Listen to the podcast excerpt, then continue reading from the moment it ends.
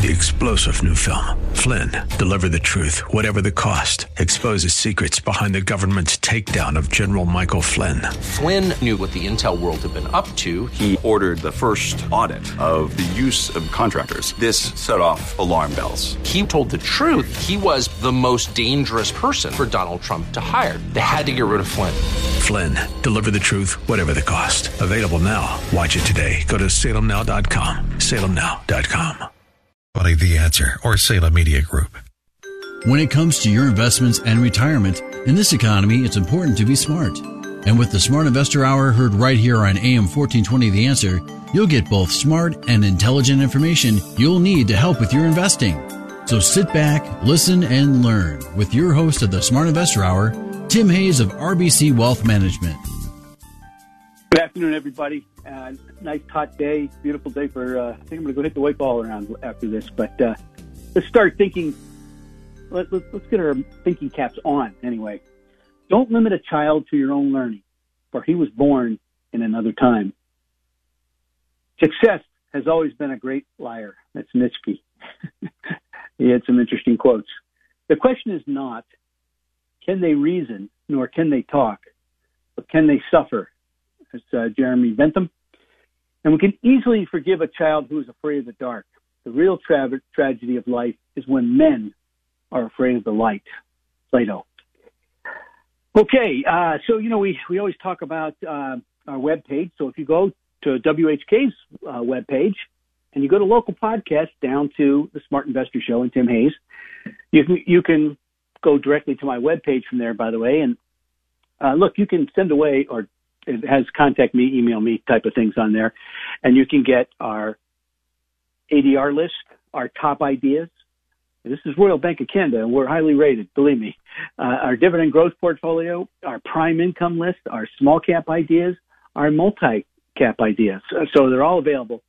Also, while you're there, every day we have Rob Sluymer's trend and cycle stuff. Uh, and he's one of the best technicians on the planet. He's been voted that way several times. And uh, also under uh, insights, we have all sorts of new uh, research and, and things that can help you. Uh, talk, you know, how to plan your the cost of a wedding and uh, but uh, Brexit and all sorts of things like that. You know, I mean, every week it, it turns over, so it's new stuff every day. And then if you if you're a business owner, uh, you're trying to sell your company, we have some help for you there. Just a, a quick uh, booklet and the Savvy Investors Credit Workbook. Interest rates have never been lower, folks, and if you can lock in a 15 year or 20 year late rate, what a great idea. Uh, and money matters for uh, you young professionals out there. Uh, you know, you got to start thinking this nowadays. You got to start thinking right away. You want to uh, retire rich. And Women in Wealth, a planning uh, workbook, which uh, you know, uh, a lot of young ladies out there that uh, probably uh, could use some help in that area. Uh, you know, I was looking, and job openings in the United States soared by nearly a million in April, setting a record for most openings added in a month, and the highest overall number, 9.3 million, since the labor, uh, the Bureau of Labor started tracking it. As of May, 2.5 million new business applications have been filed in 2021. That's a record too, by the way. And startups in the construction uh, space have raised nearly 1.5 billion so far this year, more uh, more than nearly 1.2 billion the sector raised in all of 2020 interesting stuff going on out there, right? Now, I, I uh, was reading uh, Lori Calvasina's stuff, and uh, you know, Lori is our head equity strategist, and she's a very bright lady, by the way. She's on CNBC all the time, and I think if you listen to her and Tom Lee at Fundstrat, uh, you've got a pretty good uh, feel for what's going on. And she said there are four things that we uh, learned this in, in week three of the reporting season, week three of the second quarter of the reporting season. I'm sorry. And one of it is, is that most of the major trends and themes for the second quarter reporting season, such as uh, you know strong demand, cash deployment, ability to manage your margin pressures, that, that type of thing, uh, that we, by the way, we've been highlighting for about four months now, uh, have remained intact for the most part. And and we we've learned four new things, four new important things last week, and that is the stock market is indeed sensitive to slowing growth rates Supply chain commodity raw material pressures are likely to endure for a while. Companies are tackling labor pressures with efficiency uh, strategies, which is very smart, and some other kind of creative solutions, I think. And uh, and monitoring mobility is important for keeping tabs on how the Delta variant is impacting recovery. All right, that those are important things. Number three, uh, it's not unusual for slowing growth rates to trip up the stock market temporarily following a recession. It's a yeah, it happens. Okay. And number four, the high frequency data that we track suggests mobility trends remain constructive, at least for now. Okay, so those are some big themes. So, you know, look, stock price reactions to earnings remained fairly mixed last week. Uh, 37% of the companies reported rising 1% or more after a one day trading. And that followed the release of their earnings, obviously. 31% falling 1% or more uh, at the same same time frame. So those are similar to the stats that we saw in the second quarter uh, of 20. Well, see throughout the second quarters of 2020, uh, second quarter of 2021. That was hard, easy to say. So uh, for reporting season as a whole, healthcare companies are showing the greatest tendency to move up immediately after po- posting results, uh, followed by materials, consumer discretionary, uh, meanwhile, uh, tech and industrials are showing the greatest tendency to fall. So I don't know what that means, but uh, there we go. Now, I, I also read and I listened to Tom Porcelli this week, who's our chief economist and a very good one, by the way.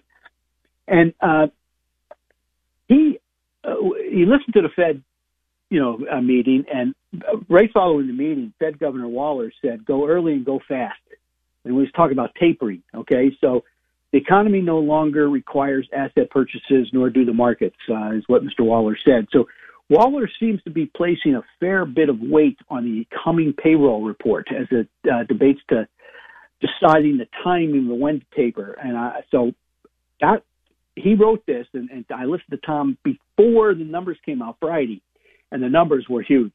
Uh, you know, we, we added 937,000 jobs. Uh, so it's 104,000 more than last month.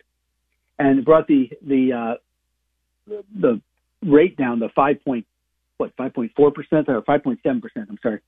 So given Waller's comments and the other official musings over the recent weeks, our sense is, uh, that nearly all the seven dots, you know, they have the, the dot plot that the uh, Fed looks at, uh, are looking for a rate hike next year. Uh, and maybe, in fact, all the voters have said something to that uh, sense. So uh, don't you know?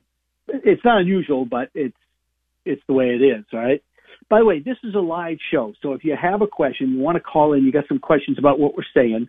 The number here is 216-901-0945. So that's 216-901-0945. That'll get you directly into the um, studio here. I just want you to know that I've been talking about bonds the last couple of weeks, and there's some bonds that you can buy right now. There's inflation protected bonds, what they what they call TIPS, are the government versions of that. Treasury inflation protected securities, uh, but there's also inflation protected bonds. There's also bonds that reset their interest rate on a quarterly basis. So your principal isn't is at risk for about a quarter, and then they reset it up, reset the interest rates up or down. All right. One of the best ways that I've seen is co- corporate bond or corporate convertible bonds. Uh, look, a, a co- convertible bond is tends to behave very similar to a traditional corporate bond when they're issued. Okay, uh, because they're considered debt instruments with a final maturity and a coupon rate. Yet, as the name implies, convertible bonds give investors the option to exchange their securities for a predetermined amount of common stock shares from the issuing company. So as a result, unlike a traditional corporate bond whose price typically reflects interest rate fluctuations, a convertible bond's price is more strongly correlated to the company's stock price. A lot of these convertible bonds are companies that don't have dividends. So, uh, you know, people are much more comfortable having a yield on a company like that with a lower credit rating or that type of thing. So the bottom line is that convertible bonds give investors the ability to participate in the growth of the company, but they also generate generate baseline interest income. Uh, and from a cash flow perspective, bondholders initially benefit from uh, more than the equity investors because the bondholders receive interest. most of the time on the convertible side, you're not seeing too many uh, dividend payments. So, uh, so what's the good news? A rising stock price helps you, and you get a conversion date or a conversion price. So let's say the conversion price is $100 a share on the stock and it's at 52. If it gets there, you can convert to common stock if you want to. All right.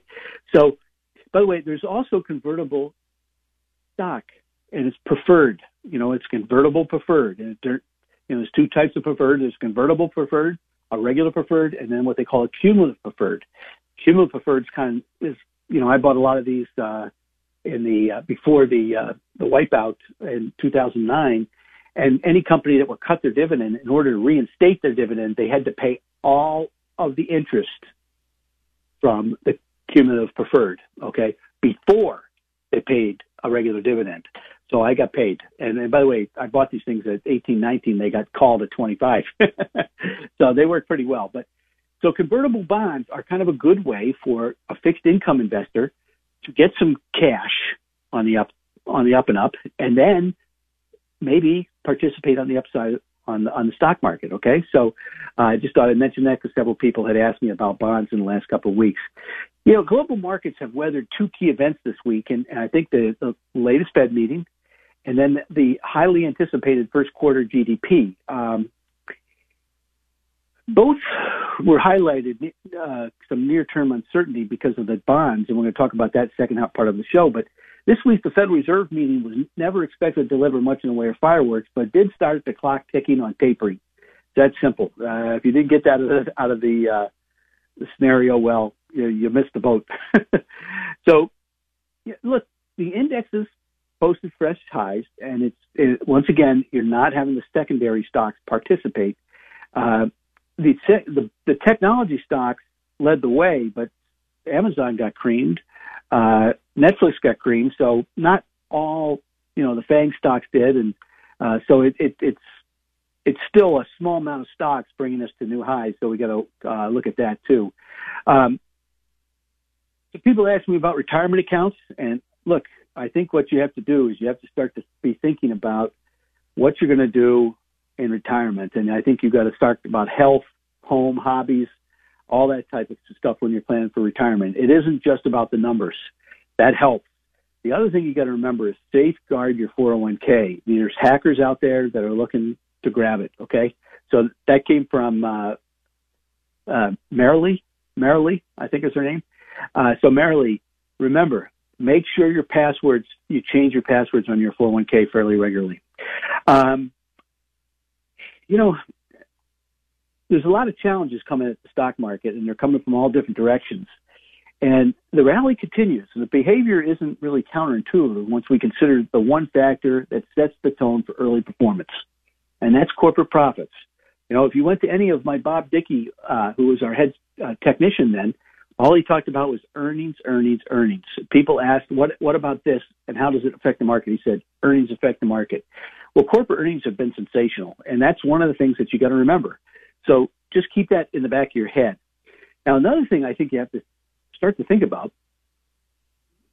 I noticed, you know, I said all the green stocks got hammered, and I noticed Plug Power, uh, you know, had a really good, re- well, a pretty big loss, but it was a good revenue report. and It was up three bucks, and I think it finished flat.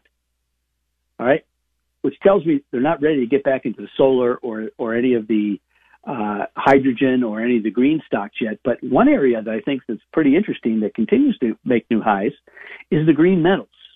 What are the metals that are used, you know, like lithium and and uh, a whole bunch of stuff like that? There's there's a lot of companies making money.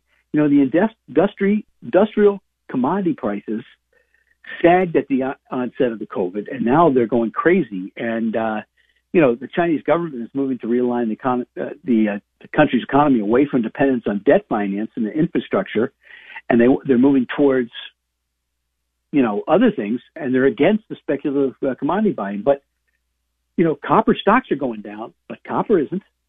Gold looks like it's making a massive cup and handle formation for the time being, anyway. Silver looks great. Uh, oil, you know, broke out from a downtrend that dated back to 2009. Uh, hit a little resistance. Looks like it's going to pull back a little bit. You know, sometimes you got to take a couple steps back to get a running jump. Aluminum isn't going down. Some of the aluminum stocks went down, but not all of them. All right, so it, it's a very interesting time, and I uh, I think a lot of these things are in, you know, the quote unquote ESG, the green stuff. Okay, so all right, so here's a couple. I think we got a minute or two left in this this, this sector. So let's just talk about a few things. Last week we highlighted the 10-year yield index, and we said we matched it up against two other indexes, and I really couldn't tell the difference. I think it was one zig one and one zag maybe. The 10-year yield index and the regional bank index were perfect together, and then the Russell 2000 was pretty close. And this week, the 10-year yield broke out to the upside. This is the yield now. So bonds went down. So we hit almost uh, 1.3% from 1.17 in three days. Big move. And the and the CRE, uh, KRE, I'm sorry, which is one of the regional uh, ETFs that I was looking at, uh, bounced up and broke its downtrend line, as did the Russell 2000. So, uh, by the way, the Russell 2000 has a lot of banks in it, a lot of regional banks, like 500.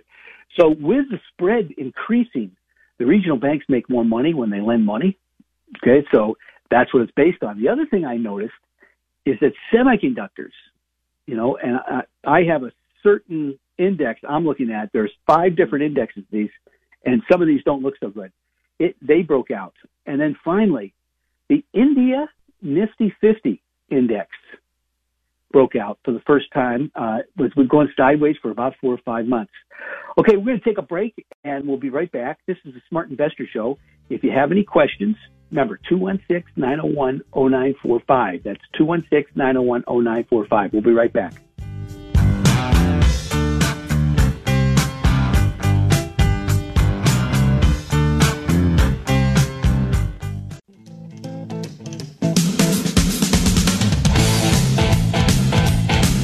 Okay, we're back, uh, and, and, much to my dismay, the uh, the bassist from uh, that band, Dusty Smith, died last week. Uh, he was one of the better bassists out there. So, anyway, uh, you know, one of the most depressed sectors of the global economy is travel and leisure, and uh, fortunately, I think the future looks a little bit brighter for him as growth in the sector has ramped up pretty much this year. So. We'll see what happens, but the pandemic drove travel and leisure spending down 60 percent in 2020. Uh, and if you took out the first two months of 2020, it was more like 78%. And so with the in, introduction of vaccines, spending is expected to rise 29% this year, uh, with a more expensive, uh, extensive recovery next year when the industry expected to grow to 61%. So the entire industry may benefit in the short term. Uh, long-term winners will be differentiated by, obviously, by their position in the industry, but Data from bookies.com suggests that the main source of vacation inspiration for the majority of people is searching online, uh, while about one third find inspiration from talking to friends and family. So there we go. But uh, it does look like they are taking off. I'm sorry, I, had to had to say that, right? Uh, anyway, um, you know, I looked at some things, and uh, so I guess I guess the thing that I saw this week that kind of perturbs me a little bit, let's makes me think out loud, is uh, I was looking at the S and P 500 hit new highs, and everybody's talking. And you know, you guys get CNBC, they're all talking about new highs. Where there's two or three very smart guys on CNBC, they're saying, yeah, new highs. However, and they talked about the advanced decline line. However, I look at the advanced decline line, uh, advanced decline volume line, which is making a series of lower highs. So when we're going up, we're going up with less volume. And that's not particularly a, a, a great thing. All right. Now that can change in, in a matter of uh, moments. And, uh, what I did see, you know, is I did see some of the small cap banks break out, which is very important. And I did see the 10 year treasury yield break out, which is important, I think, for the smaller names. The other thing I noticed, and I, I looked across the board at some of the names that uh, I, I like, is if I look at the KBE, which is the uh, spider for the bank index, uh, it it broke above resistance uh, at you know to 5150. uh, which is very positive. Also, the MACD and the PPO turned up. MACD is a moving average convergence divergence. If you don't know what that is, you should. And PPO, uh, go look it up yourself. Uh, JP Morgan was another name that popped up. And, uh, you know, so we had a lot of these names, uh, stuff that had been just drifting down, uh, you know, and any kind of, and it was, you know, life insurance companies, it was investment banks, it was the whole kit and caboodle. So, a great, a great deal of the financials uh, broke out on Friday and uh, Thursday and Friday. Now, the other thing I saw was the Chinese government is absolutely intent on the decimation of the Chinese market. And, uh, you know, I look at uh, Canada, Germany, France, United Kingdom, India, they all look pretty good. And then you look at China and you say, where did that come from? Uh, China actually broke its support line last week. So, um, you know, if I get the opportunity, I only have one Chinese stock and I'll be, well, Yum China. Actually, that hit a new high the other day.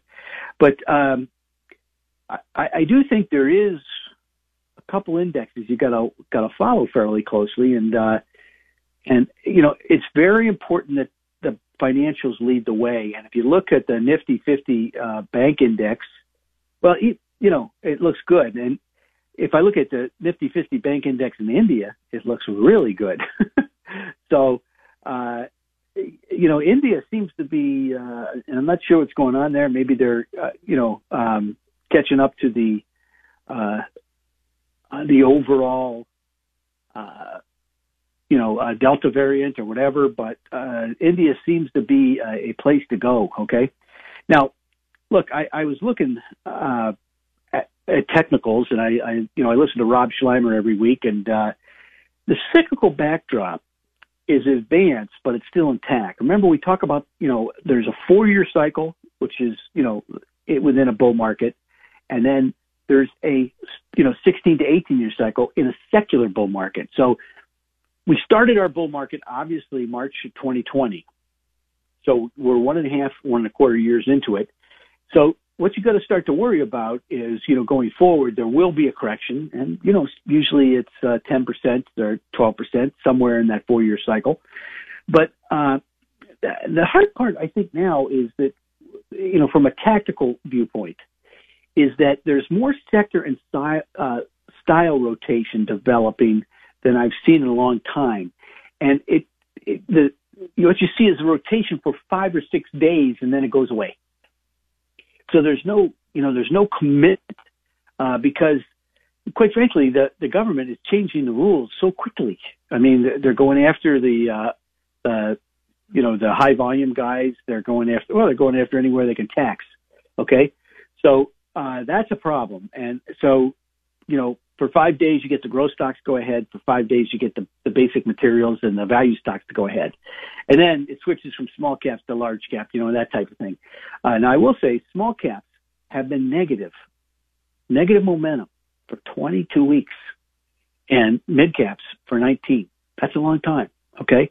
Even the Standard Poor's, uh, what we call equal weight, where each stock gets one vote they they've been negative for 17, 18 weeks too. So uh, a turn would be very positive for the market, in Tim Hayes' opinion. Now, I, I mentioned last week that I thought the 10 year yield had uh, bottomed, and it did. Uh, it's up, uh, you know, there was millions of dollars made and lost in the bond market last week uh, from Thursday to Friday. So, and, and copper and oil are relatively resilient. And I also think if you look at uh, aluminum that's way. Now, now gold's in a bigger trading range, but gold did break above the high that was, you know, formed back in 2008. Okay, so it it's in it's still above there, but it's not going it's not breaking above. I think it's going to be uh, you know 2000. So if it breaks above 2000, that would be a beautiful cup and handle formation, Tim Hayes' opinion. But so the commodities are holding their own. Some of the commodity stocks are getting, you know, beat up a little bit. So we'll see what happens. But we had a rebound in growth stocks from a very oversold level uh, that developed in May, and it continues with a few names here and there. And so we're having secular growth now too. So uh, you know that's interesting. But we're having cyclical growth too. So what we're doing is five days of this and then it stops and five days of that. So it's hard to tell you exactly what's going on. But just remember the four year cycle. You know, you, you have a bottoming process at the end of the four year cycle. You have a sell off. You know, 2016 we had a sell off right before the election. that summer, and then we rallied for four years, and then 2020 we had our sell off, and, and it'll probably go till 2024 when we have another sell off. But we are testing the upper end of the 12 year channel, okay, dating back to the 2009. Well, we'll, yeah, we'll call it 2009 bottom. All right. So you know, you just want to be a little bit more careful. And like I said, you know, the, the one thing that's kind of interesting though is if I look at a weekly chart, now that's a monthly chart, okay? If I look at a weekly chart, the momentum indicators are starting to turn up. Uh, so that's, you know, crazy stuff's going on here. Um, now, if I look at the uh, stocks versus bonds, it's definitely better being stocks than bonds, okay? Uh, but uh, in, and, I, and if I look at the daily indicators, it looks like the, the momentum has peaked. so uh, in the S&P 500, so it's kind of weird. And the advanced decline lines, you know, uh, have stopped going up. And I think the important thing is, if I look at the advanced decline volume line, it actually makes a series of lower highs, which uh, that's usually not good. Uh, but you know, I look at the equal weight index, and it's it, it hasn't gone up; it's gone sideways. So, and same with the the I mean the uh, Russell 2000. So they're they're going sideways in a situation which uh, uh, makes you want to think, you know, what's going on.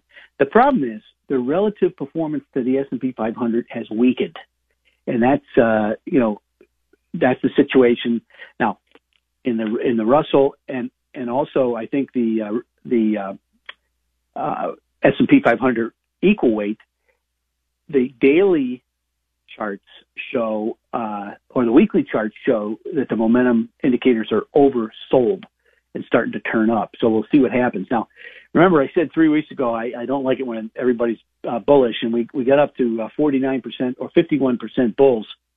And, uh, now we're back down to, into the 35 area and the bears who had been, uh, non-existent, uh, well, actually, I should say the Bears were up at 50 uh, at the beginning of the year. Uh, now are, you know, they were down to uh, the, the 20 level. So uh, people neutral and kind of, you know, bouncing around a little bit. Now, if I look at value versus growth, growth is still winning the game, okay, in a monthly chart.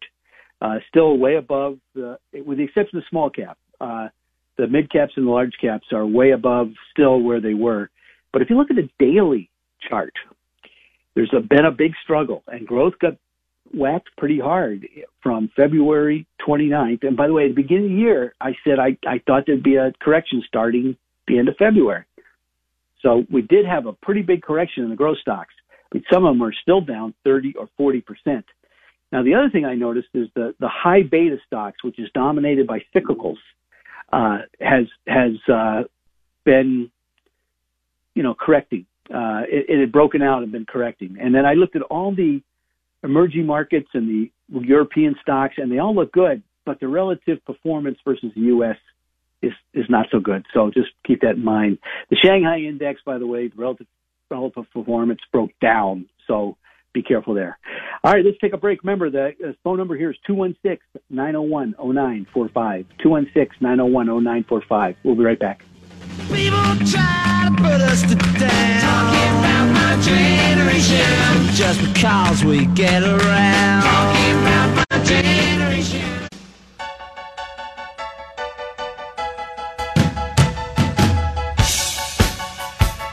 Okay, we're back. Uh, if you just tuned in, this is the Smart Investor Show.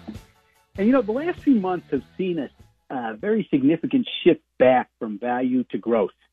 And you know, we often often focus on the large cap comparisons, but we've seen value versus growth difference uh, significantly on the small cap side as well. And the Russell 2000 value crossed below the unacceptable 3 3 on the Dorsey Wright system, by the way, uh, on July 16th, and now has a fund score of just 2.75, which is a negative score direction, by the way. And in dynamic asset level investing that our friends at Dorsey Wright provide us with, uh, the small cap value style has fallen from second to sixth from the beginning of July. So uh, the IWN moved to a sell signal on July 8th and went on to test support. So uh, since the end of the quarter, The IWN has returned negative 3.4%. Uh, the Invesco Pure Growth ETF has gained 6.14. So, you know, growth is taking over again. So I think that's with the lower the interest the interest rates coming down. But if you look, uh, you know, the IWN, which is the the I uh, iShares Russell Value ETF, has now come back into a column of X's. So we'll see what happens over the course of the next couple of months. Um, now we always talk about the bullish percent on this show, and the reason we talk about it is just simply it's our main risk guide. And uh, you know, we we went down all the way down to 50 and uh, then we had we were up three percent last week, and we were up three point seven percent this week, and we moved into a column of X's, which means the offensive team is back on the field. Remember, this goes from zero to 100. When we get over 70, and some people are real hyped up about their portfolios, and uh, uh, is a time when you should be frightened. you know, when there's greed around, when everybody's talking greedy, you should be frightened. When everybody's talking, it's the end of the world, you should be buying. Okay, it's that simple. And then we go down to 30, 30, which we call the green zone. By the way, everything above 70 is the red zone. And the green zone says, hey, everybody's selling. Let's buy. Okay. Um, and believe me, it works. Uh, now, a column of X's means we have the offensive team on the field. 57's an okay place. Uh, it's not perfect. You know, you'd like to have it below 30, but it's better than 70, uh, where we've been, you know, we've been between 60 and, and 80 now for, uh, you know, pretty much the whole year. Um, and I, by the way, I, I, I've been doing this a long time and we had seven bullish percent moves from X's to O's this year.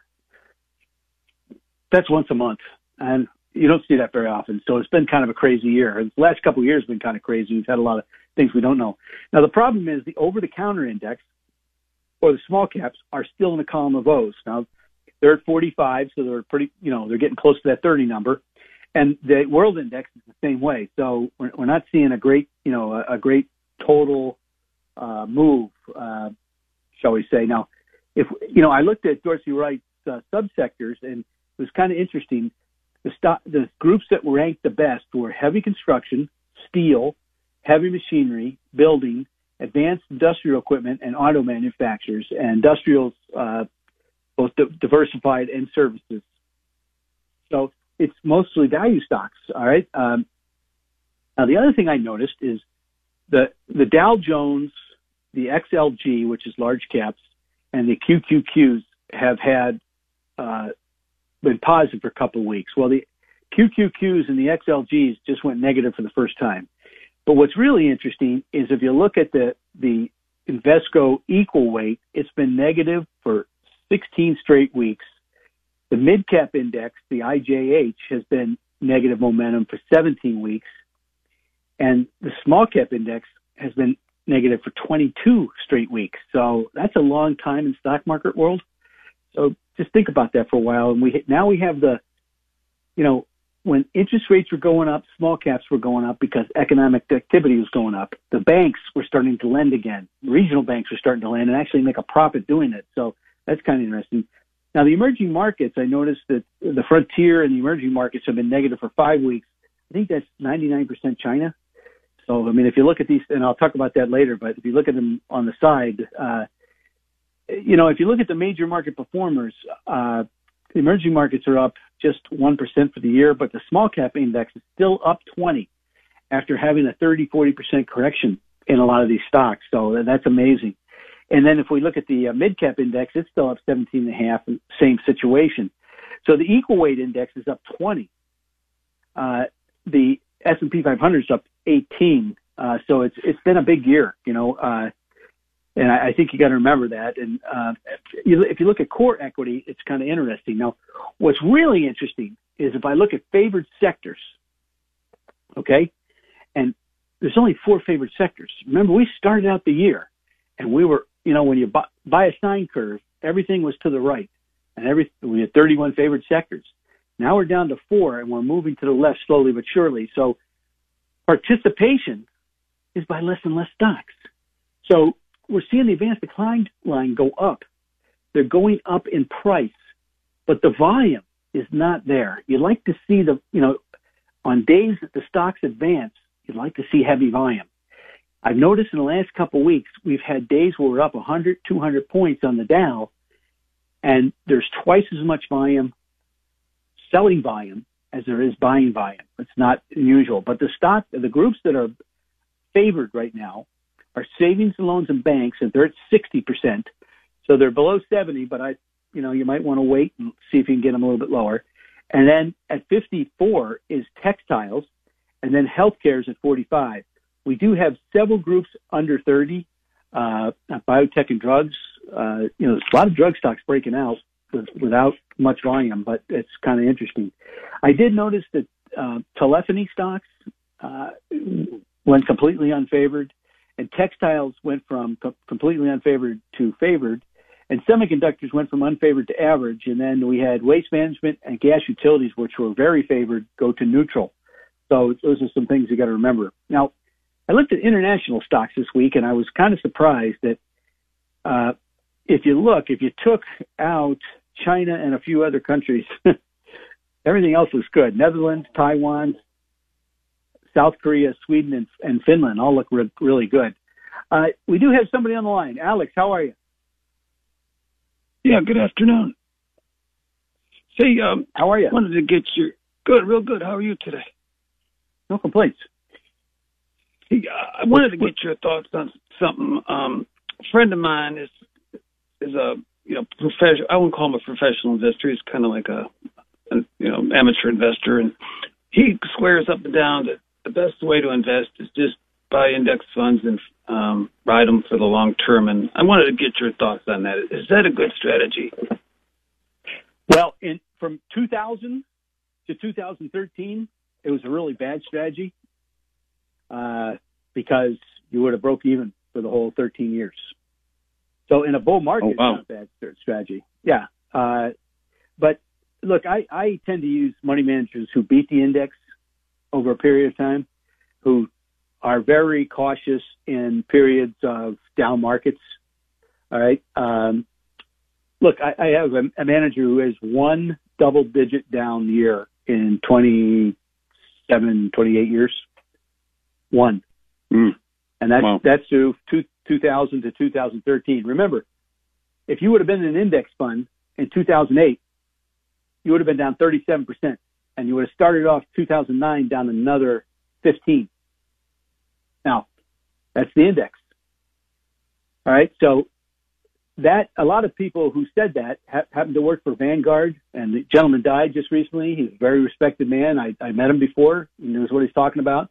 But uh, I I don't know if I want to go through that. How about you? Uh, I'm kind of risk averse guy myself. Yeah. Well, look, there's nothing wrong with the stock market. I mean, you can make a fortune in the stock market if you do it the right way. But to, just to hold the index fund and forget about it, uh, you would have had a 50% drawdown in, in less than a year and a half in 2008, 2009.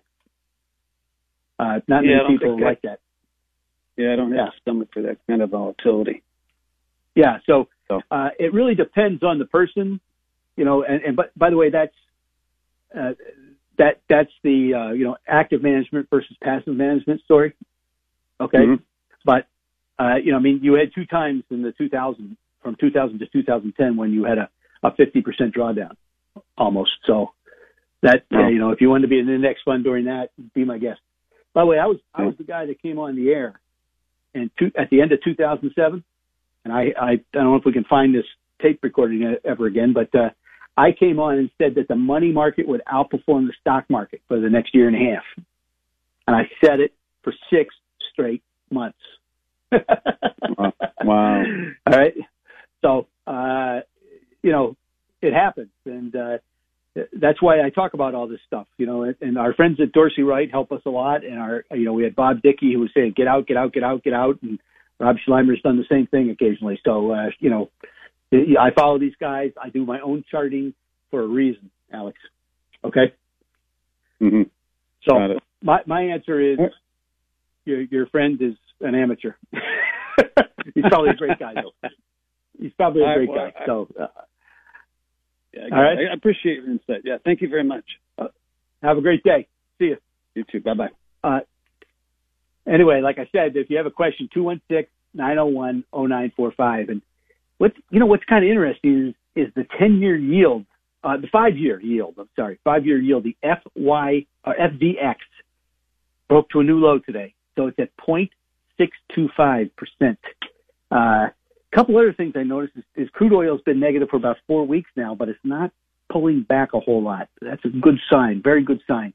And copper and and gold went positive a couple weeks ago. Uh, the momentum went positive. Uh, I, I noticed a couple of things. Crude oil um, pulled is, pulled back about five bucks, four bucks.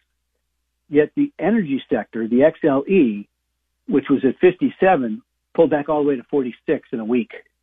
How's that? You know, we found I saw the same thing with copper stocks and aluminum stocks and silver stocks and gold stocks, and it's it's kind of amazing. The other thing is I noticed natural gas, the continuous natural gas, that's uh, NG slash by the way, will break a double top at 410. It's at 405 right now. Yet if you look at the natural gas ETFs, they're all making lower highs. All right. Now, one other thing, and uh, I'll I'll leave it here. We have relative strength buys. Here they are: uh, Alliance Bernstein Holdings, Credit Acceptance, Dexcom, Harmonic Light, MaxLinear, Arcturus Therapeutics, uh, and Altison Corporation and Arch Resources. Uh, so those are stocks that you want to write down and follow them for a while because relative strength is very, very important. You know, you want to add technical fundamentals and then observations.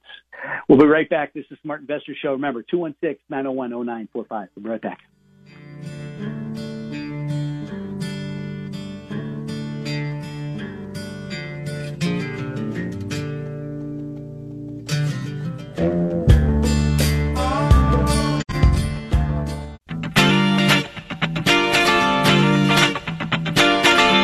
Okay, we're back. Little Doobie Brothers for the, the hot afternoon here. anyway, we uh, we often talk about insiders on the show, and we talk about them because they know their companies better than we are. What a novel concept, huh? Uh, you know, none of what I do is rocket science, but it is a combination of using strategy, fundamentals, and technicals to create an outcome. All right. So I have a process. Now, sometimes the process doesn't work. You know, on Friday, I had to sell a stock for a loss. It happens sometimes. Even Warren Buffett has a loss occasionally. Talk to him about US Air sometime. All right. Every, nobody's perfect. But the point is, is that we have a deliberate process that we use time and time again. And when it works, it works big. One of those things that we look for is insider buying, especially when we see good fundamentals and good technicals lining up at the same time. All right. So I, will I'll make mention of a company called Nuco, uh, Neoleukin. Sorry, uh, where there was two insiders that bought $100,000 worth of stock, which it's about a $7 stock, and the CFO bought $50,000 worth of stock. Now, the reason I mention this is you may recall just four months ago, Baker Brothers bought $14 million worth of the stock. Baker Brothers is smart money. And they bought it about 50 cents higher, okay, than these guys. So, uh, Neoleukin is the name of the company. Uh, now here's a real interesting one. Sun Communities. It's a, it's a residential real estate REIT. Real estate. If you know what REIT is, it's a real estate investment uh, trust. So it's it, it's your ability to buy real estate on the market. And uh, you, by the way, they have to pay out 80% of their their cash flow in dividends or they're not a REIT anymore. They don't qualify for a REIT anymore. Now, what's interesting about this one is uh, Gary Shiffman, who's the CEO and chairman, uh, bought $45.6 million worth of stock, which ain't chump change. He owns a million shares now, and he did it at a new high. 192, uh, 196.26. It was a new high. I love seeing that. uh, the only thing that would be better be better is if the CFO bought at the same time. So we'll we'll, we'll watch the CFO.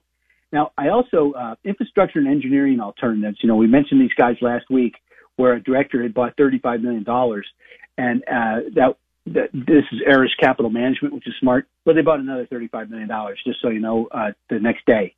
Uh, so it qualifies for this week. Also, uh, Ben Franklin Resources, which is a Financial, which was a $36 stock, is now a $31 stock and bounced last week, by the way. Uh, we had uh, Franklin Resources, which is you know kind of an affiliate of the investment manager, buy 6.4 million dollars worth of stock. So you always like to see that. And then Mitchell Rales is a guy you should probably know about. There's a specialty uh, industrial machinery company called Colfax, and he bought 5.7 million on the second, and then on the on the um, the third he bought three million, and then he bought 2.8 on the fourth. Uh, so Colfax is, is the name of the company. Now here's one that our analyst really likes, although you know biotechs have been out to lunch. Uh, it's funny because a lot of mutual funds filed 13Ds and, and uh, 13Gs and 13Ds on these things, which are 5% positions. And they've gone to, you know what, in the handbasket over the course of the last uh, month and a half. And I'm not sure why. But uh, Bruce Sachs, which is, he's a very smart guy, you know, look him up, uh, just bought uh, $3 million worth of Vertex Pharm. Now, Vertex has a, a product for uh, people who have uh, just forgot the name. It's the lung disease that's a big problem, uh, and, and it, it's a pretty. I have a friend whose uh, son who's on it, and it, it seems to be helping quite a bit. Uh, and then Kemper, Kemper Insurance now, you know, which was uh, an eighty dollar stock, is now a sixty five dollar stock. Uh, we had uh, Stu Parker, who's a director, uh, by 25,000 shares of 1.54 million. So that's always a good thing. And then uh, Bright Health Group, for those of you like Jeff Immelt from GE, not my favorite guy, ran the company to the ground as far as I'm concerned. Uh, he just stepped up to the plate. He's a director there and bought a million dollars worth of stock. So something to think about. A couple names that I, I've seen in the past. Uh, Steve Chazen, who's the chairman and CEO of Magnolia, which is an oil and gas company, which was, I think, 18, uh, 17 and a quarter, 17 and a half, a couple, um, make it 16 and a quarter, 16 and a half, is now 14 he stepped up and bought. Uh, this is the fourth time he's bought in the last six months, and he bought fifty thousand shares to the tune of seven hundred thousand dollars worth.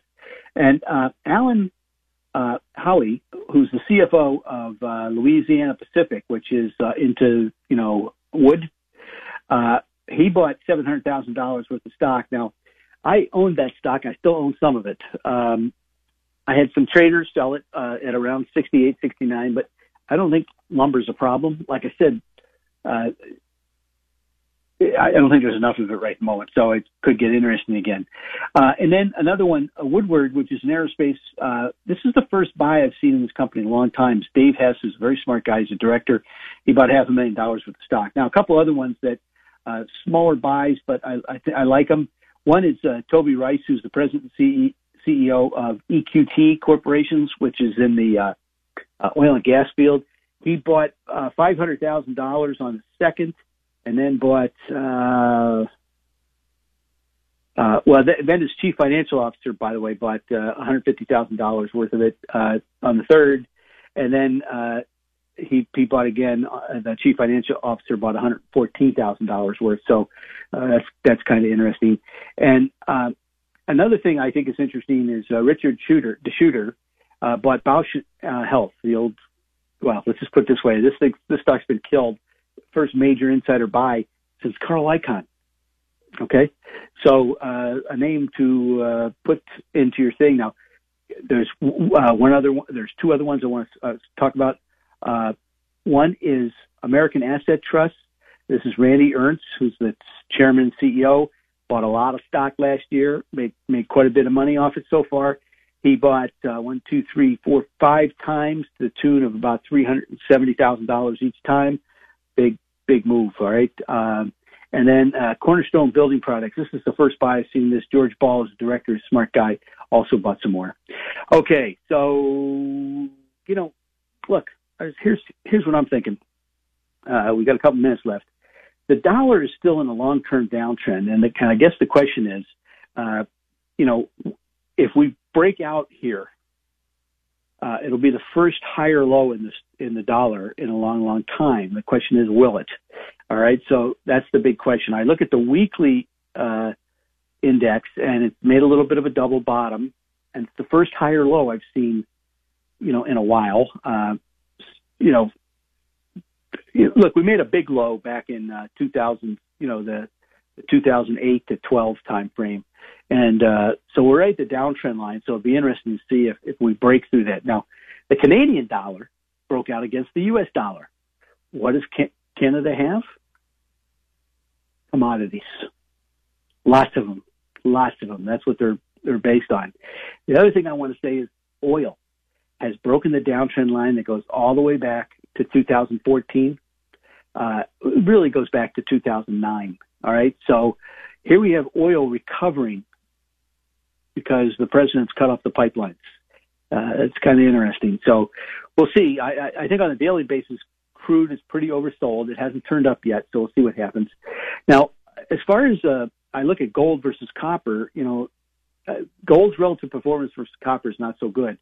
Um, and but gold has this huge breakout dating back to 2009, and uh, so now the question is, will it break out again? I think it's going to get like 2080 to get there, uh, and we're at 1800. People said, "Wow, that's a long way," but just remember, gold has gone up two, three hundred dollars several times in my career uh, in a day. Uh, copper, you know, is is right where it peaked back in 2011, uh, but it certainly isn't going down much. So we're seeing a lot of stuff on the commodities that I think are really kind of interesting, uh, and uh, we'll just leave it at that. So, uh, what would I do right now? I'd be looking. Uh, dividend stocks are the cheapest I've seen them since before Obama came into office, and the reason they were cheap then was because uh, they're slower. It's a slower way to get rich. Okay, but it just sounds to me that Mr. Biden is doing a lot of things that Mr. Obama uh, did. He's doing them all with executive orders. Uh, this guy said he, that was funny, right before the election, he said, those who govern by executive order are dictators. And he's on, I think he's number 81 now. Uh, and he's only been in office five months. But anyway, we, if you go to WHK 1420 and, uh, go to local podcasts and go down to the Smart Investor Show and Tim Hayes. We will provide you with these lists. We have the ADR list, the top ideas, uh, the dividend growth portfolio, which is a great idea right now. If you're 40, that's the way to go. Dividend growth, you know, put your good money in there. Uh, you can't bake dividends. There were several companies that raised their dividends last week. Again, you know, six to eight percent. That's going to beat inflation. All right, the six to eight percent dividend increase will beat inflation. That that's a good way. And by the way, dividends have a lower tax rate than than uh, uh, bonds, unless you're making over four hundred thousand dollars a year in Mr. Biden's eyes. And we have the prime income list, which is for you people who are retired, you know, who want income right now. But we also have the small cap list, our top ideas our multi-cap group, which has been doing really, really well. Uh, you know, they, they have large cap, mid cap, and small cap. And, uh, the small caps that they had have been extremely, extremely good at what they're, what they're doing there. Uh, by the way, while you're at my web page, you know, you have to contact me, to email me stuff all over the page so you can get to me. But take a trip to Insights. And in Insights, we all had stuff about Brexit. We have the uh, stuff about the market, about weddings, all sorts of stuff like that. And then on on the front cover under bulletin board is our, our weekly newsletter and also Rob Sluymer's work, his weekly work, and he'll he'll tell you what he thinks, and he's a very good technician. So, anyway, in the meantime, have a great weekend. Uh, this is a Smart Investor Show. My name is Tim Hayes. If you want to have a cup of coffee, my phone number's on that list. I'd love to. Uh, remember, buy, sell high. Have a great weekend.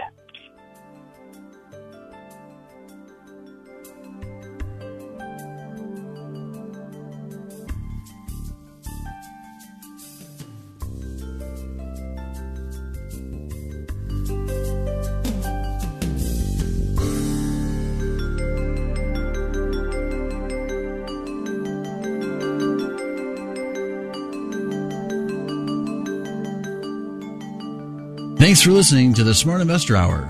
To reach Tim during the week, call him toll free 888 223 7742. That's 888 223 7742. Or visit his website rbcwmfa.com slash Tim Hayes. That's all one word in the address bar rbcwfma.com slash Tim Hayes. Please join us again next Saturday for the Smart Investor Hour to hear more smart investing from Tim Hayes of RBC Wealth Management.